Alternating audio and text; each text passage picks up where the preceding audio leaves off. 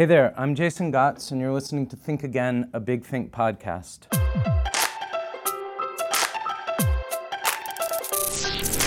Started in 2008, Big Think is a kind of online think tank of important emerging ideas from some of the most creative thinkers on the planet. On this podcast, we revisit these ideas in new ways. Our producers surprise me and my guests with short interview clips from Big Think's archives, ideas that we didn't come here necessarily prepared to discuss. I'm delighted to be here today with philosopher, journalist, activist, and filmmaker Bernard Henri Lévy. The Washington Post has this to say about him. There is no American equivalent of Bernard Henri Lévy, known in France as BHL. He is among the last of a quintessentially French breed, the 20th century intellectuel engagé. That loosely translates as an intellectual actively at work in the world. A fixture in French philosophy since he burst on the scene in the 1970s, Lévy has also been an influential political voice against racism and genocide, and on behalf of the oppressed in the Bosnian War, Ukraine, and Syria. Lévy's latest book, The Genius of Judaism, is a personal, philosophical, and historical account of Jewish ideas at work in Western culture. It's also a response to what he outlines as a powerful resurgence of anti Semitism in the Western world. Welcome to Think Again, Bernardo. Thank you. I'd like to start with the personal and then go to the general. You talk about how you came later in your intellectual life to Jewish ideas and Jewish reading and teaching yourself Hebrew and so on, but that it, it was like revolutionary for you in your thinking. Could you talk a little bit about that? Like how it has transformed your, your work or your life? Revolutionary, I don't know. It, it was a teshuva it was a return, which is a classical move for a, for a Jew. Sure. I belong to a family where Judaism was nearly lost and lost on purpose. My parents uh, came from a background where a high price had been paid to being a Jew. High price had been paid to fight fascism and Nazism and they were probably in the state of mind of thinking that for their children, the less Judaism, the best. And they bred me in a nearly complete ignorance of what it meant being a Jew. In, in English, the book is called The Genius of Judaism. In French, it's L'Esprit. Jewish ideas and modes of thought in the world what do you mean by the genius of Judaism, and what do you, you know, what do you see? First of all, is genius a good translation for esprit, for what you mean by esprit in French? It's something else, but it's a good translation. Yes, uh, between l'esprit and genius, the difference is that l'esprit, there is an allusion to Hegel. Okay. L'esprit, absolu- the absolute spirit. Le génie, you have an allusion to Chateaubriand. And finally, at the end of the day, I think I prefer Chateaubriand than Hegel regarding the Jews. Okay. Hegel regarding the Jews is a condemnation to death. As you know, the Hegel theory about the Jews was that was the following: uh, there is no possibility of life for a people except in a state, in a nation state. The Jews have no nation state. We were in the 19th uh, century, so they have to disappear. Right. And the spirit of history condemned the spirit of Judaism to die. This was Hegel. Chateaubriand, génie du judaïsme, was something else.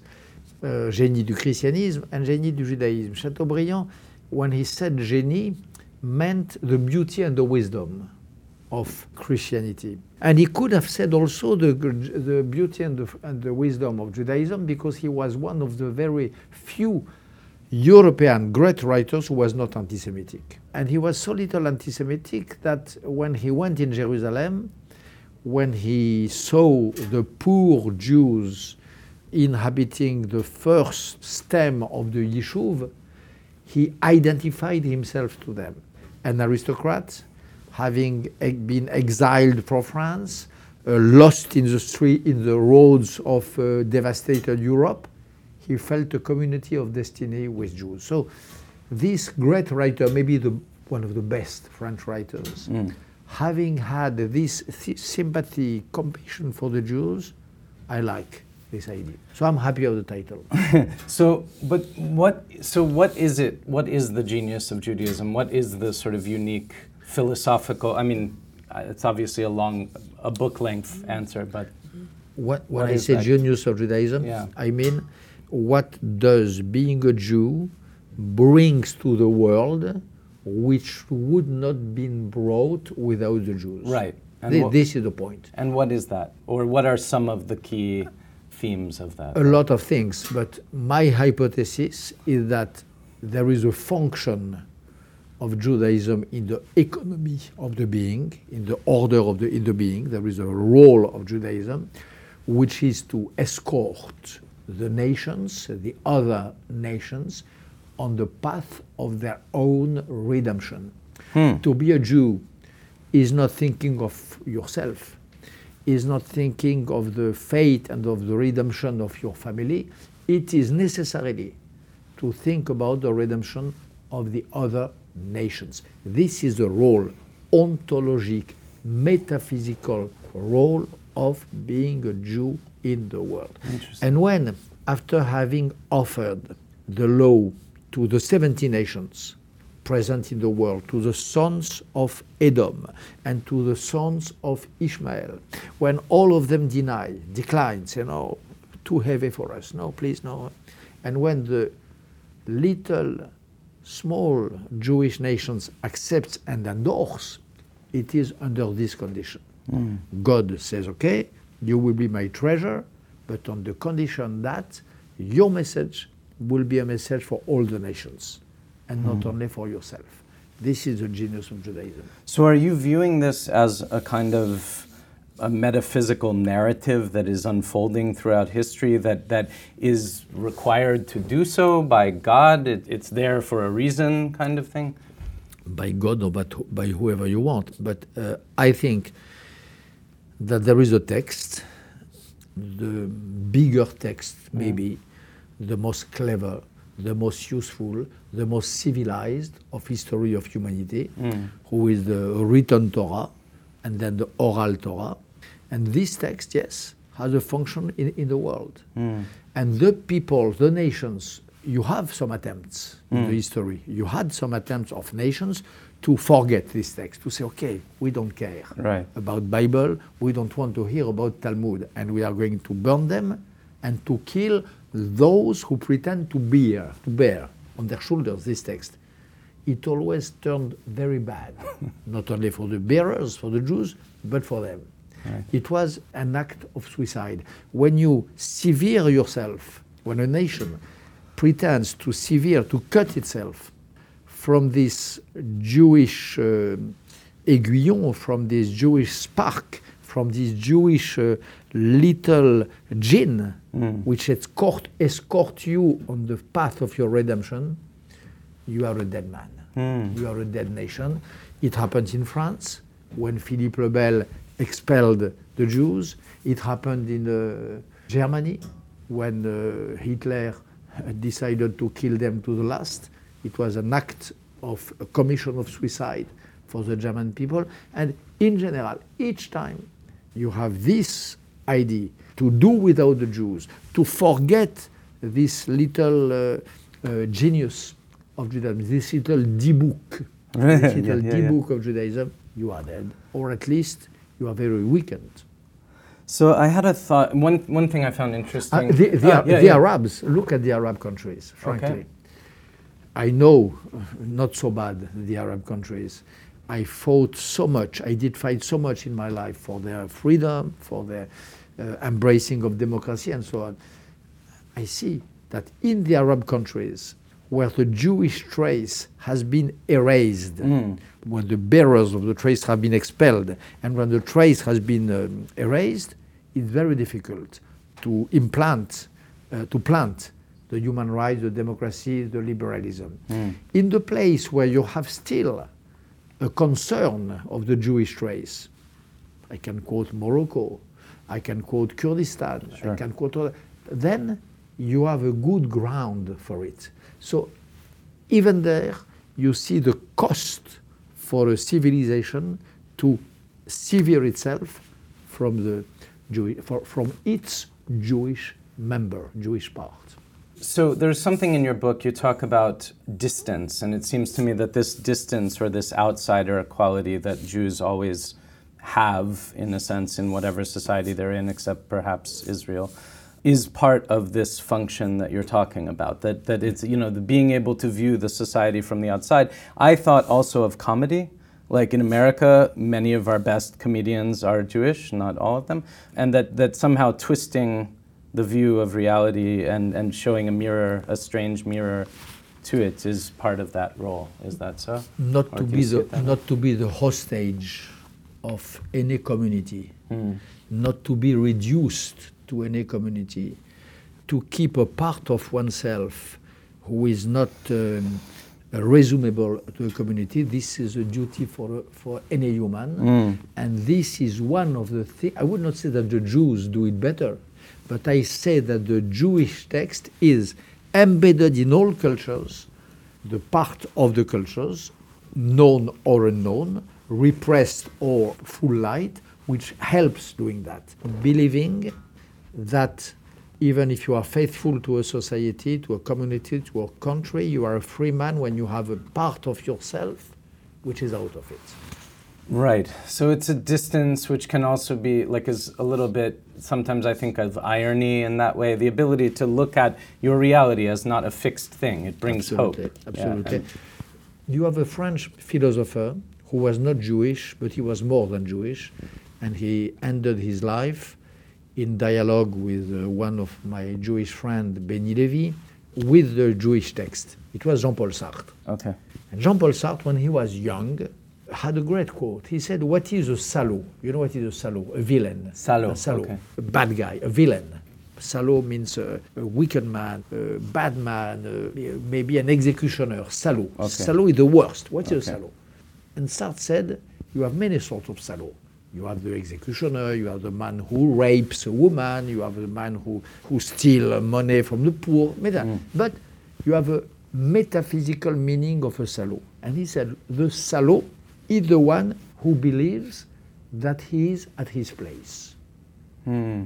that he occupies his place, that this place is his, and that all of him is reduced to his place, that he makes one with this place without any distance. Okay. This, for Sartre, is the salaud. And this is very profound. I think that when you are unable to feel a discordance, when you are unable to be aware of the part of awkwardness in the way in which you inhabit your place, Right. when you don't feel this part of awkwardness, when you feel yourself like a, like a grass, like a plant, Right. belonging to, being part of, then you are a salaud in the metaphysical sense of Sartre and also in the common sense of all the saloperies, all the mm. acts of salaud mm. which we see every day around the world. Yes, and you know, I for me, in my mind, the way I think about that is a sense of humor. Um, that's just helpful to me as a way of thinking about it. But I wonder whether you think, you know, at this point, I'm seeing my country very fragmented, very split. Um, we're seeing this in many European and Western countries, and I wonder whether we're seeing people in this climate in America, whether it's less and less possible to have that that distance. You know, as people become polarized or divide themselves into little bubbles and say, "I am a liberal. I believe this. If you say that, it's outrageous. I'm a conservative." You know. That's why humor is a way of resist in America. Humor, just irony. Humor is an act of resistance for sure. Yeah. yeah. You are right. I, I remember the first speech of Barack Obama, the first speech I mm. heard in 2004 in mm. the Democratic Convention of Boston, endorsing John Kerry. And his speech was all about there is no blue states of America, red states of America, there is only United States of America. This was the core of the message of Obama. Mm. How far we are from there how far we are from this vision of the young senator of the state of Illinois dreaming of a united country, united towards some goals, some values, and so on, being real state of United States of America. We are very far from that. It's hard to it's it's hard to fathom, but we must have been far from that in some sense at that time as well. I mean, those all of those seeds of fragmentation must have been present for it to, you know, for Trump to come along and make a television show out of the presidency and suddenly, you know, I, it must have been there all along. Fragmentation is not bad. Democracy means fragmentation. Democracy means quarrels.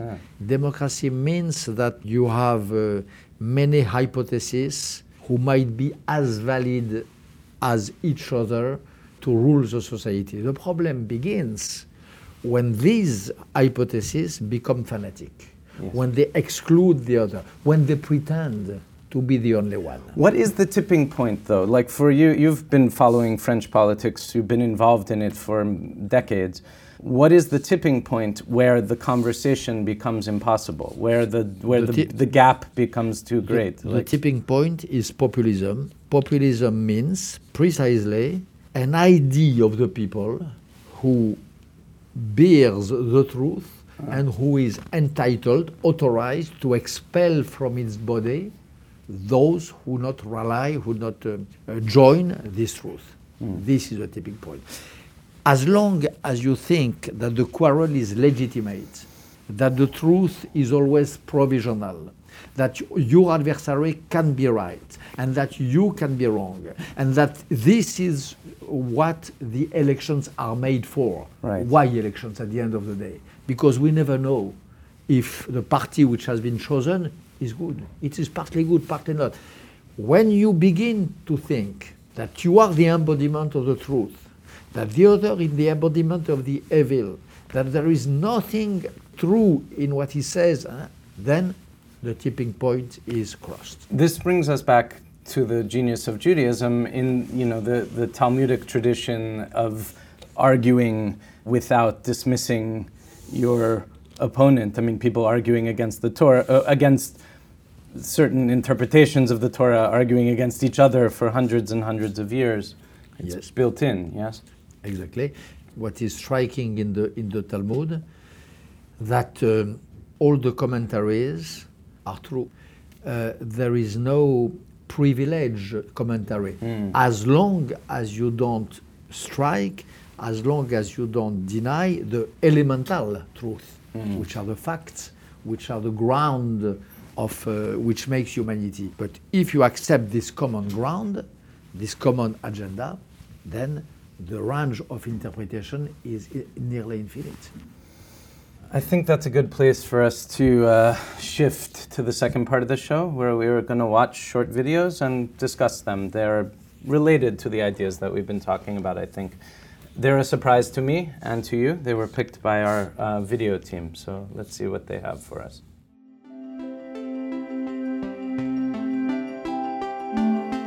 The people we, we torment the most, cause them to suffer the most, aren't people we don't view as people. Because if you don't view them as people, why would you want to make them suffer? It's people you hate. It's people, it, in, in other words, it's not people you kind of dehumanize, but it's rather people who you acknowledge their humanity. And this is why you want to make them suffer. This is core to wanting to make them suffer. I was on the radio earlier today, and before me there was a segment on revenge porn. And it was chilling. It was, it was typically men in relationships, and relationships go bad. And then they go on to post, uh, uh, you know, intimate photos and videos of their girlfriend on porn sites, send them to their family members, register them for to sexual offender sites and STD sites, um, put on their address and contact information online to try to goad other men into sexually assaulting them.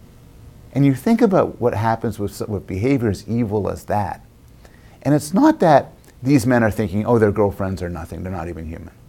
It's rather they, they, are, they think their girlfriends have committed this horrible moral wrong and they want them to suffer. So I think that in some ways sadism and cruelty of all sorts involves a recognition of the humanity of the other person. Because this recognition is, is what fuels the, the cruelty. If you thought that they weren't human, you may want to eradicate them or get rid of them, but you wouldn't want them to suffer so much. This is making me think and might be a segue into discussing some of what you write about anti Semitism and the new rise of anti Semitism in your book. You know, I remember reading um, Daniel Goldhagen's book a long time ago, Hitler's Willing Executioners, it was called. And this idea that the special hatred that is anti Semitism, that existed in maybe since Roman times, is unique because of the intimacy, in a way, between the Jewish people and the societies in which they live, and the familiarity, the family sense, in a way. I wonder if you would care to expand on that. Yes, Goldhagen is right on this point. That's a reason why anti Semitism is not a, a racism. Uh, racism is not a gender of which anti Semitism would be a species. It's two very different things. A racist hates the other because he is different. Right. Because he's different is conspicuous. Because his difference is huge. The bigger the difference is, the bigger the hate of the racist will be. The anti Semite hates not the difference but the similarity. Right. What makes the anti Semite being mad is that he cannot hardly see that the subject in front of him is Jew. And the most imperceptible the Jew is, the bigger the anti Semitic hate is. All the campaigns of anti Semitism, they, they hunt, they chase the invisible Jews, the Jews who, who hide themselves, who deny themselves, who change their name, and so on. So the more, in, the more uh, non-visible it is, the stronger is the hate. It's exactly the opposite phenomenon as the racist. It does not mean, wait a minute, yeah, yeah. that you don't have to fight. The, you have to fight the two with equal strength. Sure. And I devoted my life to fight racism and anti-Semitism with absolutely the same fervor and strength. But if you want to fight them, you have to make a good diagnostic. They work in an opposite sense. I mean, in some about what Bloom yeah, yeah, said, yeah, yeah. Go ahead. I'm not sure I agree. It is a very optimistic way of, of saying things. You could not torture someone if you did not begin to dehumanize him. Alas, I think he's wrong. I saw, I experienced some uh, real executioners. I saw some uh, torturers. And I can tell you that their pleasure is augmented by the fact that the humanity of their victim is, uh, is vibrant.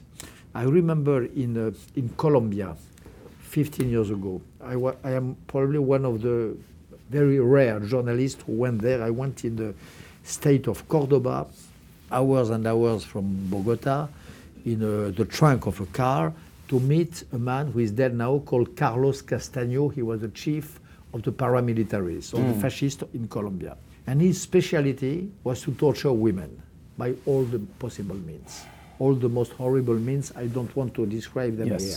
But he described them to me with a pleasure, with a, with a happiness, with a sadism, which meant that he knew that he had in front of himself, not this day, thanks God, real being, real, real pretty women, young women, and absolutely not dehumanized. So this is a dream. To, to say that you have to dehumanize someone before torturing, Emmanuel Levinas would have said that, probably, but he's wrong.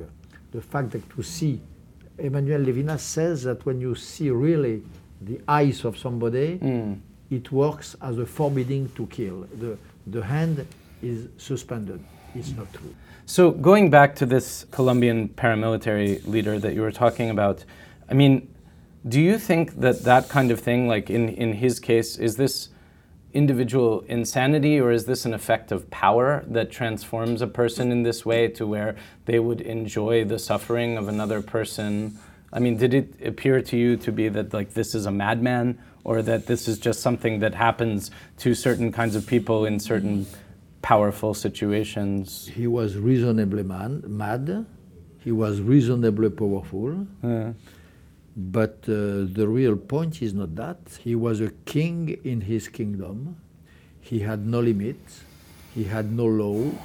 He had uh, no principle or no institution above his head mm. forbidding to do what he did. And my feeling is that in a lot of men and women, you have this tendency if you read Georges Bataille, Georges Bataille, the French writer, La littérature et le mal, if you see his uh, meditation about a thing which struck him so much, the image of a young Chinese man, it is called the story of the Le Supplice aux 100 morceaux, the torture in 100 bits. It is a story of a Chinese Okay. tortured live, live by people who take pieces of his body one by one. Mm-hmm. Georges Bataille said that the, the desire to see that and to take joy of that was a component, a hidden, repressed, occultated component of the mind of so many women and men in humanity. This was repressed by the superego, this was repressed by civilization, this was, this was repressed by law, but it exists in a lot of people. It seems hard to imagine. I mean, you would think some part of you would cry out, like, oh my God, this person is are- screaming if- on the floor. If, you are Jean-Jacques Rousseau, you think that it is hard to imagine. if you are Marquis de Sade, Sade, S-A-D-E, yes, Marquis de know, Sade, yes. you know that it is uh, a part of humanity. In your work, um, I mean, you've gone and spoken to people like this, you've witnessed atrocities. Do you feel that that in itself has been important in understanding what is going on in these conflicts? I mean, that the horror itself and actually knowing it, about it in detail, or has that been just an unfortunate side effect of the work that you've been trying to do? No, it was not a side effect. Number one, the few times I've been in my life in contact with this sort of evil which ma- man can do to the other man, it affected me strongly, it changed me. There are things which a man cannot see. I believe that. And I saw things in my life which a man cannot see. And you cannot see things which a man cannot see without having an, a, a strong effect on you. It uh, reveals at night. Uh, Trauma. It's a tra- It's a kind of trauma. when Hemingway was asked, Ernest Hemingway, do you believe in God? Hemingway said, yes, sometimes at night. Me, if I was asked, do you believe in devil? I would say, yes, sometimes at night. When I cannot sleep, when I wake up suddenly, this is what turns in my, in my mind. So after that, there is also an effect of, uh, of knowledge. I think that if you want to fight, you have to know. Yes. Right. And you have to show what you know. And when I make, there is a big debate in France. I remember when I made my first documentary about Bosnia in 1944, uh, 1994, about Bosnia, there was a debate. Should I sh- should be shown or not the horrors committed by the Serbs? Right. I thought yes. At the end of the Second World War, when the Ukrainian army went into Auschwitz, there was a debate when they found the uh, tons of corpses and of dismembered skeletons and so on. The question was, should we hide that or should we show that? Gotcha. and they did show. They invited the Polish peasants who saw during three years the train coming to Auschwitz and who did not ask any question, who did not care, who were not embarrassed at all. And they obliged the American soldiers and the Ukrainians, they obliged the Polish peasants to walk, just walk, along the, the pieces of humanity who were drying there in the air. And I think they were right. I think that is one thing to walk among it. It is another to see these images on the media, on the internet. Perhaps, I mean, the question there is whether we become desensitized, To, whether. to see things, you have two, th- you have two way to, Yeah. you have three way to see these sort of things. Yeah, You have the internet, right. which might be uh, worse than uh, not seeing, Right. because internet has a tendency to derealize, Right. to derealize, to transform the true into fake. And there is a point when you see things on YouTube uh, and so on, Facebook, all this bullshit, when you don't know what is fake, what is true. So it have a counter effect. You have a second way, which is the Polish after the war. It might be a good thing but it might have some counter effects also. I'm not sure that the compassion is right. But there is a third way, which is to make a work. And if the word can be employed, a work of art Right. about that. When Claude Lanzmann, Claude Lanzmann Yes. makes Shoah, which is a masterpiece about Holocaust, Yes. he does not have to show, by the way, any bones and any skeletons, but they make them present better than if, if they were shown. And for And the, the- audience who may or may not have seen it, this is It how is- many hours long? It It's is nine, nine hours. nine hours of interviews with Not uh, only or interviews, partly okay. filming, interviews, nine hours of resurrection of the Holocaust, Right. making present the Holocaust. Right. Modestly, less well than Claude Lanzmann, when I made Bosna, I tried to do in a more limited way the same thing. To turn this horror of which I had been witness into, when I met Bosna, Right. my task was to turn all this horror of which I had been witness into a, a real film. I don't say a piece of art, but cinema. And this had a good effect also. in a way you can control the narrative and the sequence and such to achieve hopefully a a more lasting effect than just throwing things on the internet. All right, shall we watch one more and continue our conversation? Let's see. Next we have Ian Bremmer. I am not sure what the subject is, so we'll just have to watch and see.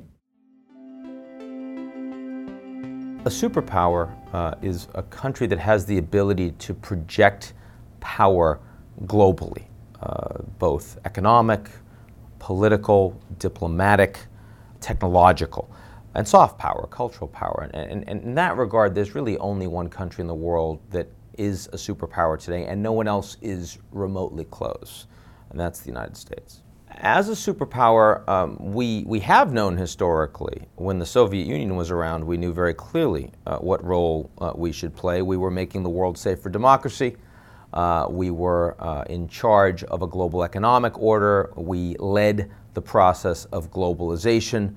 Um, we created a global internet, global standards around governance, global institutions like the WTO, the World Bank, the United Nations. I mean, all of that after World War II, when we were the only country left standing, that was the role that America played as a superpower. And that really existed for about a half a century uh, of a geopolitical order that was quite dangerous but quite stable. Now, when the Soviet Union collapsed, we've experienced about 25 years of a geopolitical environment that is much more unstable, though not particularly dangerous. And over the course of that period, America's role has become more uncertain. U.S. foreign policy has been more reactive, more risk averse, and we haven't talked a lot about doctrine. Uh, certainly not very much about strategy. Well, here we are in 2015. The geopolitical environment is both unstable and getting very dangerous. We have failed states across the Middle East. We have the most powerful terrorist organization the world has ever seen. We have more refugees than at any point since World War II. We have the Russians invading a sovereign state and telling us uh, they don't care what the consequences we might meet against them will be. Um, and we have the Chinese increasingly asserting themselves economically all over the world to challenge a US led order. And yet, the United States does not know what it stands for. you know, as an American in this time in my country, like I, on the one hand, am very proud of what America has historically represented and some of the core ideas of our country and democracy as it generally exists here. But I am also very confused about what our role in the world should be right now. It does not seem black and white to me. I mean, I do see the enemies of democracy out there, but you know, how do you see the sort of the world order unfolding in you know in terms of the role of America, the role of of Europe in the coming years, given the craziness we're seeing worldwide? Are we meant to police the fragmentation of the world? Are we are we meant to convince people to think differently? To, to make the police, uh, certainly not. To convince people to think di- differently, I don't know. But to help people who fight against tyranny and who ask for help who ask for help in order to implement democracy, when this is doable, when it will not create more harm than good, I think that a strong country had the duty to do it, yes. Some of the paral- paralysis that we see on the progressive left in America right now, uh, and I am sympathetic to some of these ideas, is around externalities that we don't know about. I mean, like knowing, as you say, knowing what is going to be the result of our actions. When we cut down one thing, will a worse hydra spring up in its place? You know, or is it a hydra with a new head that will come? I mean, obviously, that can't stop us from from intervening. I think when there's a genocide going on, but those who say that, the the under meaning is that we have to be God in order to intervene. If you don't know any, everything, if you don't know the consequences, if we don't know what will happen one year after the intervention, 10 years, 20 years, we don't have to intervene. This means that if a man is not a god, he has no right to intervene. Okay, so let's say more clearly, in this case, that we don't give a shit about half of humanity, that we don't care uh, the 400,000 Syrians uh, killed uh, in terrible conditions, that we don't care the 1 million of South Sudanese uh, killed in the, in the last 25 years. But let's say it clearly. Don't disguise our uh, cowardness with these sort of arguments. We don't know what will happen after, and so on and so on. you see it You- as a cloak you- for cowardice. Of course, Yeah. it's a cloak for cowardice. The, the reality is that humanity does not, ma- since always, and it will be like this always, Mm. does not master the consequences of what she does. Mm. Humanity has to do the best to prevent a bloodbath, to prevent a genocide, and to do his best in order to, to make sure that the follow up will not be too bad also. Huh. But this is an earth uncertain task which, which has to be implemented with human means, and you cannot wait for a goddish knowledge before acting. But I, I think in some ways, French post structuralist thinking, as it has trickled down to the rest of us, is partly what causes people to see everything as such, uh, or some people to see everything as so ambiguous, right? Oh, we don't know, for example, that what looks like tyranny on the surface. I mean, there are some instances where it's undeniable. But what about the Muslim woman who says, I am happier in this way, in my veil, kind of thing? You know, can we easily. So, a lot of these, I, a lot of this sort of intellectual paralysis, I think, may be in some ways like a legacy of post structuralist thinking. I know that some women say, I am happy with the veil. I know also that some Roman slaves said, I'm happy with my slavery. I know, I saw uh, Gone with the Wind.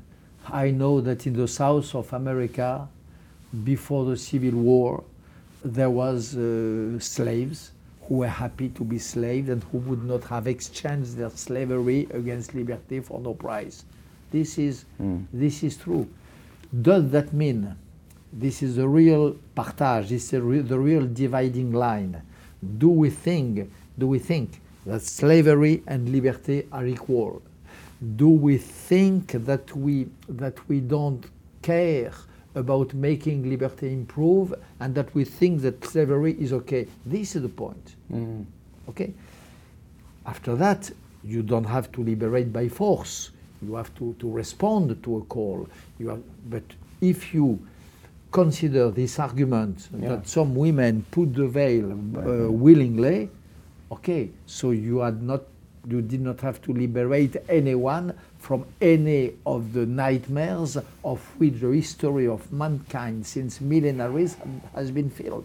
I think it's very interesting that uh, you know ideas like liberty and freedom and democracy, which were radical and I don't know, one could argue leftist ideas at one time, that if you take the position that you're taking in this discussion, in certain circles, you would be branded as rightist uh, at this time, which is a you know, in your long political career, do you think that these terms have any meaning anymore, left I and right? I am my own brand. Yeah. I don't care to be branded. No, frankly, Yeah, I, yeah. I don't care to be to be branded. And, and about, uh, if, if you take this example of the, of the veil, there is another argument. The veil is a political sign. It's a political sign indicating that a community of worshippers, of men and women, recognize themselves in an obscurantist conception of Islam. Okay? Obscurantist, unpack that. Obscurantist, meaning what? Meaning enslaving their population, mm. but practicing also the jihad toward the rest of the world. So they enslave their women. The women you speak are happy to be slaves. Let's admit, I'm not sure, but let's admit. But they are, they're also threatening you and me because all this is consistent. The Sharia and the jihad in the fundamentalist way of thinking Islam are cousin, are consistent, matched together. So you have the task, number one, to say, to think that it is better to be free than slave. And you have the second task to protect, I don't know if you have children or I if have you a have child, yes. okay, to protect your child from uh, an imperialist will, Hmm. which is the imperialist will of those who pretend to expand the Sharia all over the world. That's assuming those two things are always identical or mostly are, identical. They are, they are. The same who preach the Sharia preach the jihad. Mm. And the jihad means what? The jihad means to kill as many liberal Muslims a- a- as possible. It means to eradicate the Christians from, from the plain of Nineveh, and it means to make terrorist attack in Europe. So this is the And real the- picture. When you are in front of this argument, you have to see the real picture. This is what I try to do in my book and in my films. Bernard Henri Levy, it has been fascinating talking to you. Thank you so much for your time today on Think Again. Thank you.